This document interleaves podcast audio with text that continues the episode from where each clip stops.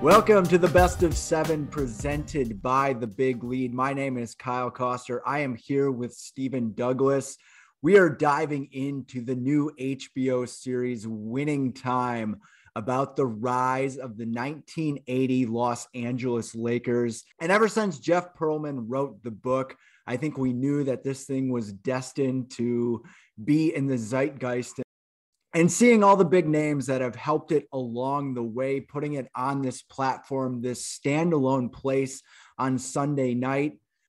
We got to thinking with its status as the marquee show on Sunday night, we should do a power rankings like we did for Succession. We are nothing if not consistent here at the big lead. We are two episodes in. We're going to make these first rankings emblematic of the first two episodes, and then we're going to do this weekly on Monday going forward. Stephen, I know that there was a lot of anticipation and excitement for this show. And I think that my feeling watching it is I just kind of get like a full body buzz because I feel like it's kind of manipulative. It's very McKay. He's breaking the fourth wall a lot it kind of feels like some other stuff that I've watched, but at the same time, it's a vibe I really, really enjoy. And I have to say that I've been really impressed early on by how much the story has intrigued me and also some of the performances by the actors and actresses involved and how they've really transcended and brought these larger than life characters to life in a different but realistic and entertaining way. What are your broad thoughts on the show thus far, two hours in? Yeah, it's it's really uh, brought home all Adam McKay has his whole aesthetic, uh, everything that he is. Uh, it's kind of everything he's been working towards and perfecting whatever he is however he wants to shoot these shows i'm i'm not 100% certain that much of it is necessary like having three different filters in one scene the number one the number one goal should be to entertain and it's an entertaining show uh, they nailed a lot of the casting which with certain characters would have been uh, very difficult uh, they Adam McKay threw away a longtime friendship to get uh, the casting of Dr. Jerry Buss right. Um, it was worth it for the show. I'm not sure that it was worth it for the grand scheme of the cinematic comedy world, not having Adam McKay and Will Ferrell together anymore. But for the show, he did what was necessary. So good for him. Uh, you know, just two entertaining hours. Uh, I'm, I've been reading some things. It seems like they might try and stretch this out a little too much. Uh, they already know it's not. They they only did part of the book for one season. I saw somewhere today where somebody thought they might go on for four or five seasons. I I don't know how they'll be able to sustain that, but so far, you know, so good. Yeah, and I think that I had pretty high expectations. I think they're being met, but I do think this subject material, while it is vast, and you could probably give me a day in the life from any of the 12 years that this era spanned and be like, okay, we got something here. But I kind of wonder how much friction how much that dynamic bumps up against itself over and over again. Kind of the same thing we talked about succession. How many times are people going to be in a room and is Jerry Buss going to be like, well, why do we do it my way? You know, and like do it a different way. Like it kind of feels like you're watching this amalgamation if they combined succession in Moneyball two great things. Don't get me wrong, but it kind of feels like that peanut butter and jelly sandwich being pushed together. And as much as we love that sandwich, if we had to eat it each and every single day, we might put on some pounds and would probably have diminishing returns. So let's get right into the power rankings. And I want to start at number seven, as we always do, as we work our way up. Jeanie Buss. And I think I'll turn it over to you because when I initially started to do these by myself, I didn't have her and she didn't really stand out in a way. And maybe I kind of forgot some of that connectivity that she had that was laid in the premiere episode with her dad, establishing, you know, kind of like her place in this universe because she takes a step back in the second episode. But why is was it important to get Jeanie Buss on this list? Well, I think it's it's one of those spoiler alert things. It's a true story. We know how important she ends up. So, and it's also she's a great example of the poetic license involved in this project. Uh, Jeanie Buss did not start at the Lakers before Jerry Buss even bought it when she was a teenager. Um, she Jerry Buss put her in charge of a, a professional tennis team when she was still in college. She had nothing to do with the Lakers except for you know Jerry Busby and her father. But in the show, she's brought in and she's got all these great ideas and uh, another character that we're going to talk, another person that we're going to talk about, and another person we're going to talk about. You know, saw her her genius um, at 19 years old, just a former beauty queen working in the office, supposed to be getting coffee, but you know she's ready. She's ready to change the Lakers right off the bat. And this big idea you're talking about is to book the Forum as much as possible, correct? Like they talk about this from the business side, where it's like, what are we going to do to make an impact? And they kind of say, well, we're booked for 216 out of the 365. What can we do to bump that up? And it, the idea is immediately met with, well, nobody does that. But it's kind of like, why can't we do it? And they say, well, the acoustics are bad here. So that's why we don't have these concerts. And the thought process kind of comes up like, it doesn't matter what the acoustics are. It's LA, it's Hollywood. It is this crown jewel. It is this exciting thing. And that will mirror what the Lakers become as they have success. You know what I mean? Like, if you want to talk about the Forum, it was not a great venue to watch basketball. I mean, it's kind of depleted. It's not, it was not state of the art or anything like that. But what was what was the draw was the pure entertainment. And much like the musical acts that are going to come in, that's what the Lakers were. And I think it's really cool too to see that, like, yes, it's probably apocryphal, it's probably a lot of creative license, but what the what the storyteller is trying to do right there is say, like, from an early age, she understood the business. She had new ideas. And i think that like there's something so exciting to watch. And especially when you pit her as a young woman at a time where things were even more male dominated sometimes it just kind of takes someone from outside the box and someone with new ideas and a totally different perspective who's underappreciated and kind of underestimated and be like, well, this is where the high value ideas can come from. And I think we're going to dive into this a little bit deeper with some other people on the list. It does kind of seem like the story that wants to be told is some sort of like not egalitarian, but kind of like a champion, uh, you know, uh, painting this franchise in Buss in a way is kind of like a champion for women, as we're going to have someone else on the list that plays this role with a totally different personality and a totally different job, but is kind of working toward the same thing in the way that Buss treats her. Let's move on to number six, Red Auerbach the Boston Celtics legend. The cigar, the cigar could not have been any bigger, and that's what I liked. Like, if you're gonna have red on screen, you have to have a huge stogie, and this thing looks like it's uh, capable of holding tennis balls as a canister. and he's always got it in his mouth. And he is introduced as kind of the veteran, uh, the champion. And I think at one time, Dr. Jerry Buss says, Look, I understand that I'm the freshman and I respect that, but I want to pick your brain. I want to work together. I want to get where you are. And obviously, Auerbach bristles and he wants to do things old school, but you can kind of see where Buss chips away at him a little bit, gets him to come to dinner. And even if that dinner doesn't go very well, you can kind of see them more merging closer to being equals. I should say the character is played by the great Michael Chiklis of the commish fame.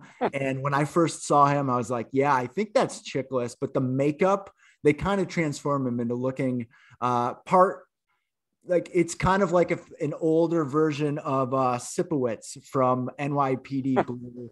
and I just love the character and the vibe. And he's going to be painted as kind of the old school owner, the guy who's on top, uh, but dropping his ashes on the floor of the Great Western Forum. A very powerful figure, a very menacing figure. What stood out to you about this character or its portrayal? Yeah, just another.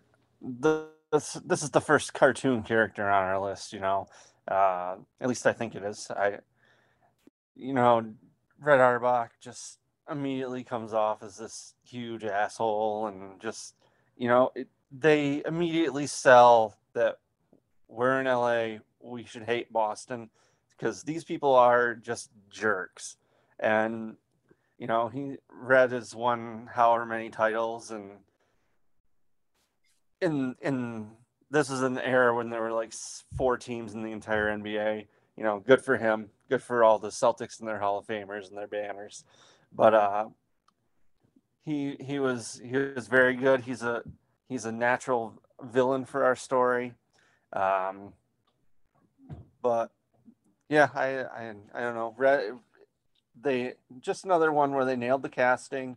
Uh, they really exaggerated who you the character and whatever well, and you know, it's just another thing from I. It's it's kind of crazy how the McKay DNA touches everything of this. Like when I first saw Auerbach, I was kind of like, oh, this kind of feels a bit like Vice. This there's kind of a Dick Cheney vibe, and it's so mm-hmm. weird that I can't separate that. And I'm wondering if you're having the same experience it all kind of feels like part and parcel of this larger universe that he's built. And I wonder if that's fair. But do you kind of get those same vibes where you're like, it all feels like a connected story? And I think if Ferrell was in it too, it would have just felt like some bizarro spinoff of uh, Anchorman.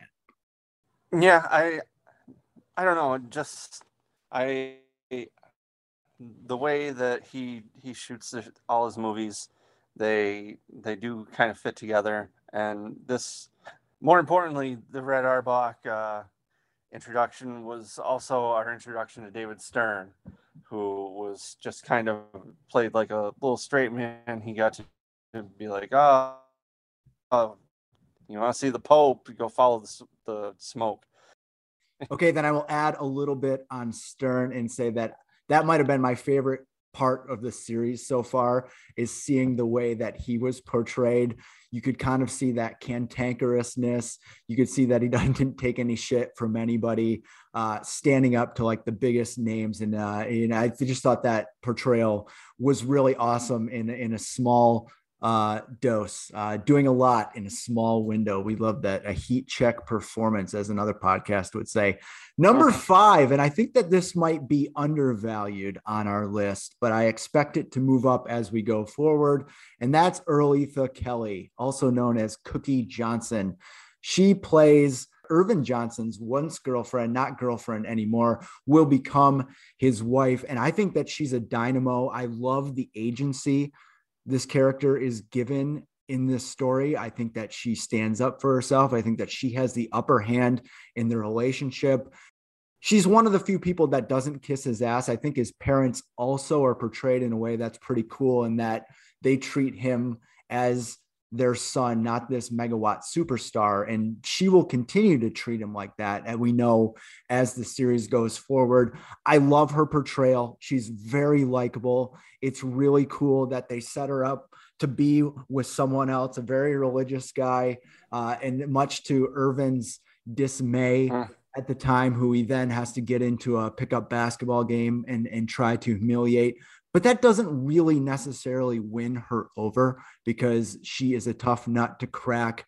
She's not, uh, you know what I mean? She's not portrayed as like a fame hungry person as maybe the other women on the show will be for those aims. But I was just really happy to see how they're treating this character. And I think that the actress who plays her, Tamera Tomakili, I think that this is going to be a breakout performance for her, much like it's going to be a breakout performance for someone who's very high on our list. I love the interaction between her and Earvin. It feels like a real relationship and it feels like people who have shape and contour to their lives that aren't these celebrities as so many people were introduced to them at a time in their life where they were larger than life figures. And then also eventually in 1991 with the HIV diagnosis, kind of at the forefront of this large cultural discussion about what it means um, to be with someone at, at a difficult time. It was really cool for me to see that there's a lot of shading going on. What are your thoughts on on Cookie? Cookie and Earvin's mom both uh, are very, very uh, withholding. Um, maybe that's not the right word for Cookie, but they don't want to. They're not just going to give him the love and appreciation that he that he wants that he gets from everyone else, uh, and that's probably what keeps Magic coming back and pursuing her because she's the one girl that he can't just have. Uh, that's very unfortunate for the the other boyfriend who just happens to play basketball at the park. You know, if if you're if you have Magic Johnson's ex girlfriend, you're better off hanging out playing cricket or uh, tennis or something. You know, if if Magic Johnson shows up like to show you up on a basketball court, there's there's not much you can do. Uh, it's it's a rough outing for uh, anyone to uh, get matched up against a 19 year old Magic Johnson coming off the uh, NCAA championship.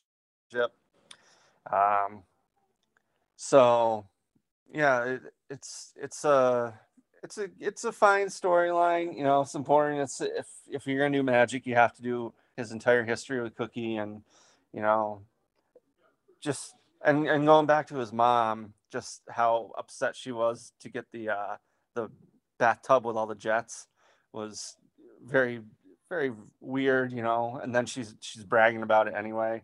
So that seems like it's it's gonna be what drives magic is trying to get these two women to just give him outward love and let him know that he's special. Yeah, I don't know if you caught the subtext of the basketball scene, but it was kind of like when one dog dominates another dog. I don't know if you caught that clip in. That was very subtle. Number four on the list, Claire Rothman, played by the great Gaby Hoffmann And I think she's kind of presented as a by the book person, a numbers person, someone who is concerned with the details and then has the meeting with Dr. Buss, who kind of encourages her to think in creative ways, to look for other options. I think that this is going to be paramount to the story. She will kind of be the mooring.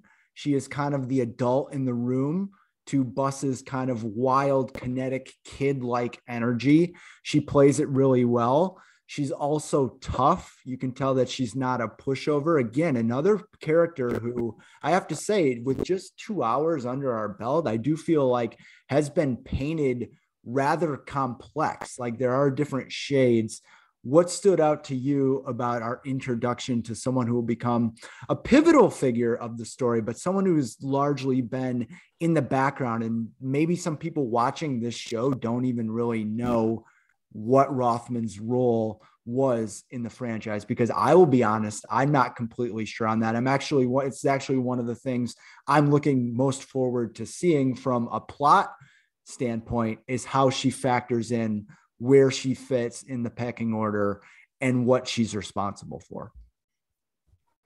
Yeah, she's definitely introduced. Uh, she's very unsure of Jerry Buss because she's, at least in this story and probably in real life, uh, is coming from a situation where she was not heard. She was skeptical because she came from the uh, situation when Jack Kent Cooke, who also apparently is portrayed in a very uh, unfair light in this story.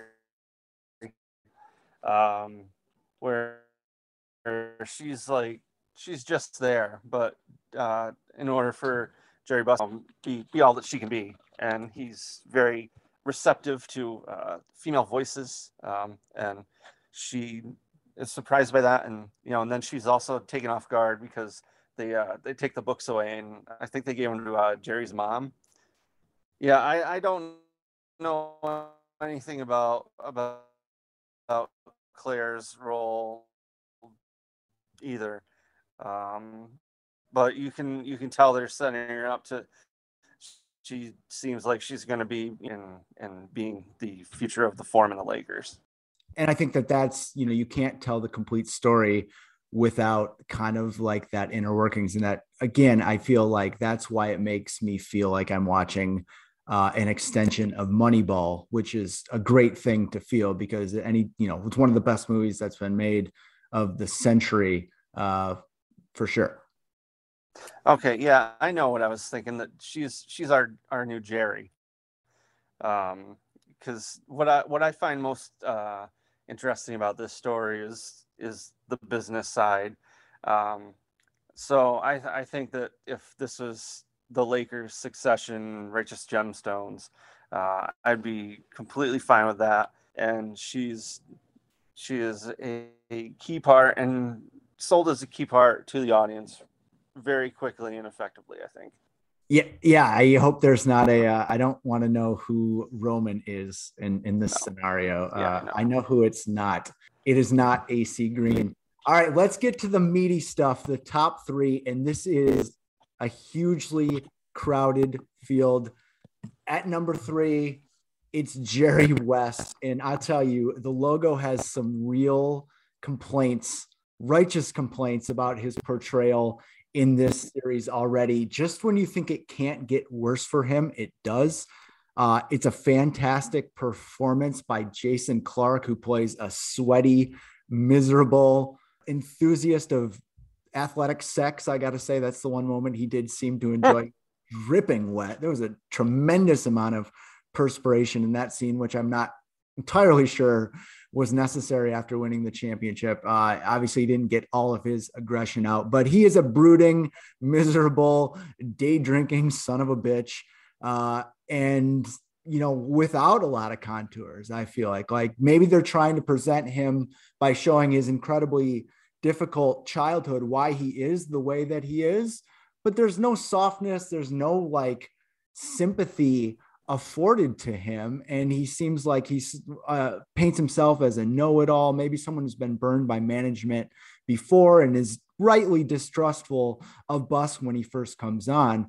I guess I'm kind of curious to see exactly what his character arc looks like because they've made him so curmudgeonly and so negative and so terrible that I don't really know. Like, he can't get worse because it's already straining credulity.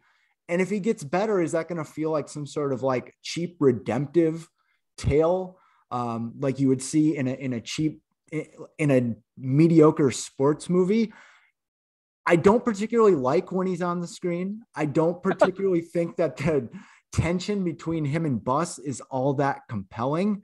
Uh, it, I don't know. Like for some reason, it's not like popping with me, but he is such a key character in the plot and they're focused on him so much that I think that he deserves to be on this list. And it's a very memorable performance if for no other reason than it's shocking to see a legend like this who doesn't have a reputation that's this bad portrayed this poorly on screen. And i didn't read Pearlman's book. I don't know exactly what how that reads as it pertains to west but i think that a lot of people are probably watching this series seeing the way that west is presented and doing a deep dive on google to be like could this actually be true yeah, uh, Jerry West. The I guess the the comedy, the softness comes in how uh, angry and how miserable he is.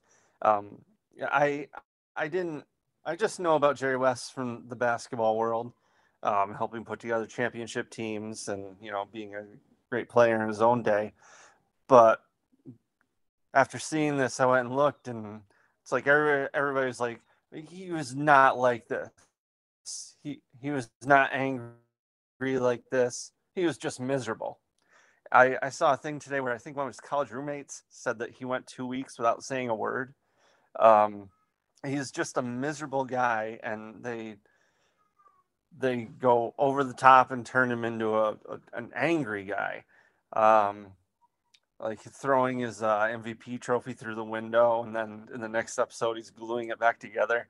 Um, so and then he's like in his own guest house, laying on the floor in his underwear, and one of the guys from Lakers comes by and gets him excited right before he quits. It, he's a he's a real roller coaster. Uh, Jason Clarke is he's he's very good, um, but it seems more like the extension of. Uh, it seems like the aging version of his character from from uh, Zero Dark Thirty, what his life would have become, rather than uh, a guy who uh, won a championship and got rich playing basketball and got to work in basketball his, his entire life. But you know, Jerry West apparently is the logo should have a frown on it, I guess. He does have the same disposition as someone who is at war. and you know what I mean? Like it does, he does have the same disposition as his character in Zero Dark 30, who has seen his friends tortured and tortured others. Like it is like he's being water waterboarded himself, and it is weird. Uh, that yes, it is just basketball, and I know that losing eight NBA finals and only winning one would be tremendously disappointing. Uh, but I just don't know if we're getting uh, the fairest edit on Old West. There. I mean, if that's if this is all true, if this is exactly what he's like, how funny is it then that he's the actual logo of the NBA? Uh, yeah, I mean this this seems more like the portrayal of like Ty Cobb in a in a movie. Um, just I mean, this is but this is Jerry West, a guy who apparently isn't this this freaking angry and is also still alive, and all his friends are alive, and they have to keep coming out and saying, "Well, no, he's just sad." It's just it's a very strange choice, but you know, it's another one of those things where everybody, most of the characters have to be, you know, full on characters, and Jerry West hmm. gets, Jason Clarke gets to just, you know, really explore the room with his rage. And the best part is that when his his one uh, moment of happiness and passion, uh, he wins the championship, and they show him like still sulking during the during the celebration on the court, and then he doesn't he doesn't pick up you know a woman there at the forum, none of the groupies or like cheerleader or something. He goes and he meets a woman at a funeral, and then takes her home, and she finds confetti in his hair, and then that falls down next to a dead fly on the ground. Just incredible cinematography. Well, that's actually a role that Will Ferrell could have played because he's played it before uh, in Wedding Crashers. Let's get to the choice between one and two. The two people left on our board are Magic Johnson and Dr. Jerry Buss. And it's hard to put this guy not at the top of the list because I thought it was going to be impossible for an actor to play Magic Johnson in a suitable, convincing, and satisfying way. But yet, number two is Magic Johnson just behind Jerry Buss. The drama is out of the balloon, the air is out of the drama. This is a shocking thing for me to see because this is one of Quincy Isaiah's first roles. He is a relative unknown. He went to school up in my neck of the woods at Kalamazoo College. He was a lineman on the football team, not a particularly good basketball player to begin with. And he's six foot two. And you want to know what? When I see him on screen, I'm like, that's Magic Johnson. He is unbelievably charismatic. He has the smile down. He moves with the bravado. The body looks like live like you remember they do such a good job with the fashion in this show and kind of like as someone again like because it's my neck of the woods it's cool to see lansing presented as just kind of like any old town and he's any old guy because before he was magic johnson he was Earvin you know the name came about because someone writing about high school sports wanted to jazz up their own coverage. And you think about how much that was responsible ultimately for his star power. It's pretty crazy. He exudes confidence. He exudes like right on the line of being tempted to kind of get into a lifestyle that he doesn't want to get in or isn't really true to his ethos. You know, he grew up one of nine kids. His dad was a garbage man. You're talking about very humble beginnings. And I think you see him at this point in the series, two episodes in, he's a guy at that precipice. On one hand, having the world, but in the other, getting schooled by Norm Nixon, uh, who was dressed to the nines at a cocktail party while playing one on one. I am blown away at how much I enjoy watching Quincy Isaiah on the screen. And I think the number one thing for me that solidified this project to me is just how interesting of a character Magic Johnson is. We were talking before how I might be more satisfied with just a like a really high budget long feature film on Magic Johnson as opposed to the Lakers dynasty because I think that the subject material is the most interesting when it pertains to him, both on his ascent and then what he meant to humanity, kind of being like the face of this disease, cut short from his playing career, and then going on to being this unbelievably successful businessman. He's lived one of the most interesting lives in sports of the last half century. Yeah, uh, Magic is so good. Um, he, you like him. Uh, you understand that all these all these women want him. He he tries, it seems, but he just can't help himself. Uh, from they portray him as very smart from a very early age, um, thoughtful. You know, like his his buddies are talking about doing a, uh, shaved flavored ice business, and he, you know, most guys would be like, "Oh yeah, that's good," but he's like, "Okay, give me a business plan," which is something that you know. I mean, one of the other things Magic is well known for is being a great businessman, and he showed that early. Um, in this first meeting with uh, Jack Kent Cooke, when he's talking about how much he's worth, um, just he, you believe him as a basketball player, uh, you believe him as being this charismatic uh, person that everybody wants a part of. Uh, the part with Norm Nixon was, you know, showed him getting humbled a little bit. And you know who plays uh, Norm Nixon? Norm Nixon's son, which is uh, a little crazy. But yeah, I I really like Magic. They nailed it. Uh, they also, it seems, they did a good job casting Kareem, which we only saw him for like a couple seconds, maybe the first episode. But just casting these real like two of the most famous basketball players in the world of all time. And yeah, I mean, if you don't nail these these roles, then you know the show really doesn't work. But it seems like they did that, and so it is working so far. But yeah, Magic is really good. And with Johnson, it's a it's a double edged sword because you see that confidence and charisma, and you understand why that was a positive looking back with 2020 vision. But I also think through this portrayal of uh, what he was like with that meeting with Buss and the other um, brass was that Cooke.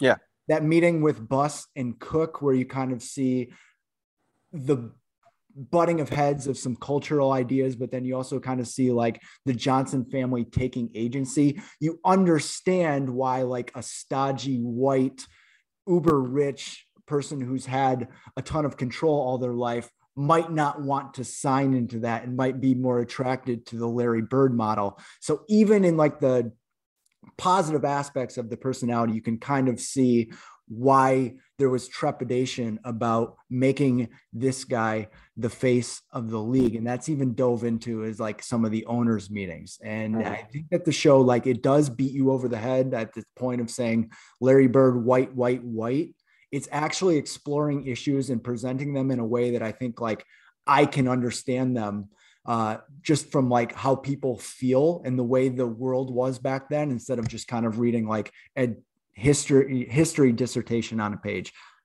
Number one, as we said before, Dr. Jerry Buss, played by the great John C. Reilly. Why don't I start it by saying this? Are we looking at his best role of all time potentially because I don't think that's sacrilegious to say. He is so cool. He is so fun to be with, even if you don't totally love everything that he's doing. I think that he has just been fantastic at Dynamo. He controls the pace of play in a way that is very rare for TV. Like it's his moment and you're going to go at his pace and he's in ultimate control. Like he is that point guard, kind of like Magic was on the basketball court. Any moment he's on screen, I'm tingling with excitement and joy because I think he's so fun. And I actually kind of see here's the secret. I kind of like a lot of the stuff that he's doing because he has good ideas and he has ideas that are reflective of having respect for the little guy because that's what his upbringing was like. Yeah, I mean, I haven't seen any more episodes of this, but I think it's going to work out for him. Uh, I, I think his ideas are going to to uh, work out. But yeah, John C. Reilly is. it's like he was. He's just perfect. He he is John, he is uh, Dr. Jerry Buss. Um, I mean, maybe it helps that I, I only know Jerry Buss from like seeing him at Lakers games, but like he just, I believe it. I believe every second of it. Uh, he's John C. Reilly is so good in so many different, so such a vast array of roles, and this just seems like it hits right in the middle of the the comedy and the seriousness um, how we can do the straight man stuff, but with just while just being funny. And you, as soon as you see him, you're like, Will Ferrell never could have done this. It, it would have been a complete cartoon with Will Ferrell. It would have been. It would not have worked. It would have been um, like watching. It would have been like watching Jackie Moon turn GM. Yeah, would have thrown the whole thing off. Tremendous amount of thing. It just doesn't fit. Like I mean, you you nailed it. It was it was the right choice, but it was kind of the only choice after seeing if you screen tested C. Reilly like and didn't go with that, you'd be an insane person. Yeah, he, he's he's so good. Um, you love I love every interaction he has with everyone. Um, I'm I'm never gonna get sick of him. Somebody saying, "Well, this is gonna cost too much money," and he's like, "Let me worry about it," and then immediately well, I don't have this money. How am I going to get this money? Um, it, it's it's also a, a, great look at how rich people work, where it's like, I need all this money, but I don't have it. But that's not that's not really an issue. I mean, that would be an issue for a regular person needing money and not having money, but rich people just get to create it. And Jerry Buss, is like, I don't know, I didn't know anything about his family. His his mother is apparently very very savvy with the books. Um, Dr. Jerry Buss, you know, I didn't know I didn't know about his professional tennis thing, um, but it's also weird. Probably, probably in real life, it must have been weird. Like he's this champion of women, but also, you know, he's sleeping with. It seems everyone. We're introduced to him with I think was it one naked woman or two naked women? Well, it was one, but then it was it was one, but then he walks out in the foyer and there's like uh it, it it's a bacchanal. Oh yeah, well yeah, because he's he's with Hefner. You know, it's like, well, actually, Jerry, that was bad to hang out with Hugh Hefner. Um, well, then he tries to get he invites Ar- he invites Auerbach to go to the Playboy Mansion, and Auerbach kind of blows him off and saying, "Yeah, of course you have keys. Like that's uh that's exactly your reputation." It's just just a very very different era. Um, a lot of a lot of problematic people in the show. Um, you know, Don Sterling is there as just like another rich dude at the time before he owned a team. Uh, but yeah, John C. Reilly and and uh, Dr. Jerry Buss there. I, I would watch the entire show, like I said, if it was Succession about the Lakers, just with John C. Reilly in the uh, in the Brian Cox role and in a way we kind of are and let's leave it there yeah. it's going to be hard to knock Buss off the number one spot on this list but we're going to endeavor to do it i can't wait to see what the movement looks like like we said we barely touched on kareem abdul jabbar just because he's had so little screen time but i have to imagine he's going to be coming pretty strong to the cup with a skyhook pun deeply intended Thanks for listening to the best of seven. I'm Kyle Koster. That was Stephen Douglas. We'll catch you next time on Monday as winning time, episode three. airs on HBO. Keep ranking stuff. Believe in your dreams.